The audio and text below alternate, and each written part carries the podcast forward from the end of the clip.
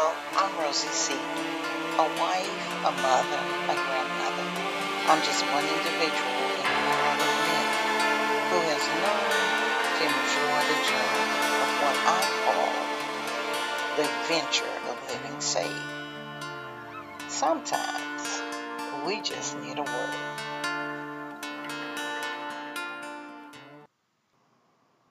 Endure, episode 28.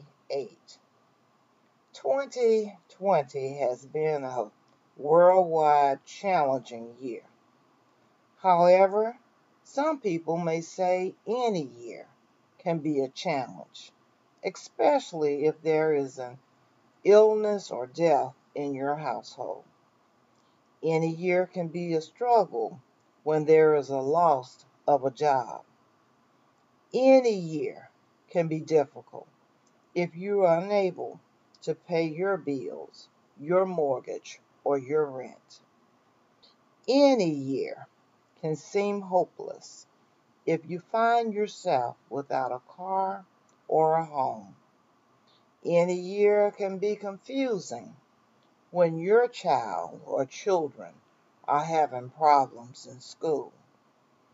Any or all of these things can cause you to worry or just want to give up and say, I can't take it anymore. I can't go any farther. I'm done. As a believer, as one whose salvation, whose deliverance comes through Jesus Christ. We have to trust God to help us overcome whatever may come up against us. We can't stop. We can't give up. We can't throw in the towel. We have to press on. We have to endure. We have to have the faith that God loves and knows us. He sees what we are going through, that He is for us and not against us. He is truly on our sides. When we surrender ourselves to Him, God has a way of working in every detail of our lives. Nothing surprises or escapes him. And through him that strengthens us, we can do all things. Galatians 6 9 says, Let us not become weary in doing good, for at the proper time we will reap a harvest if we do not give up.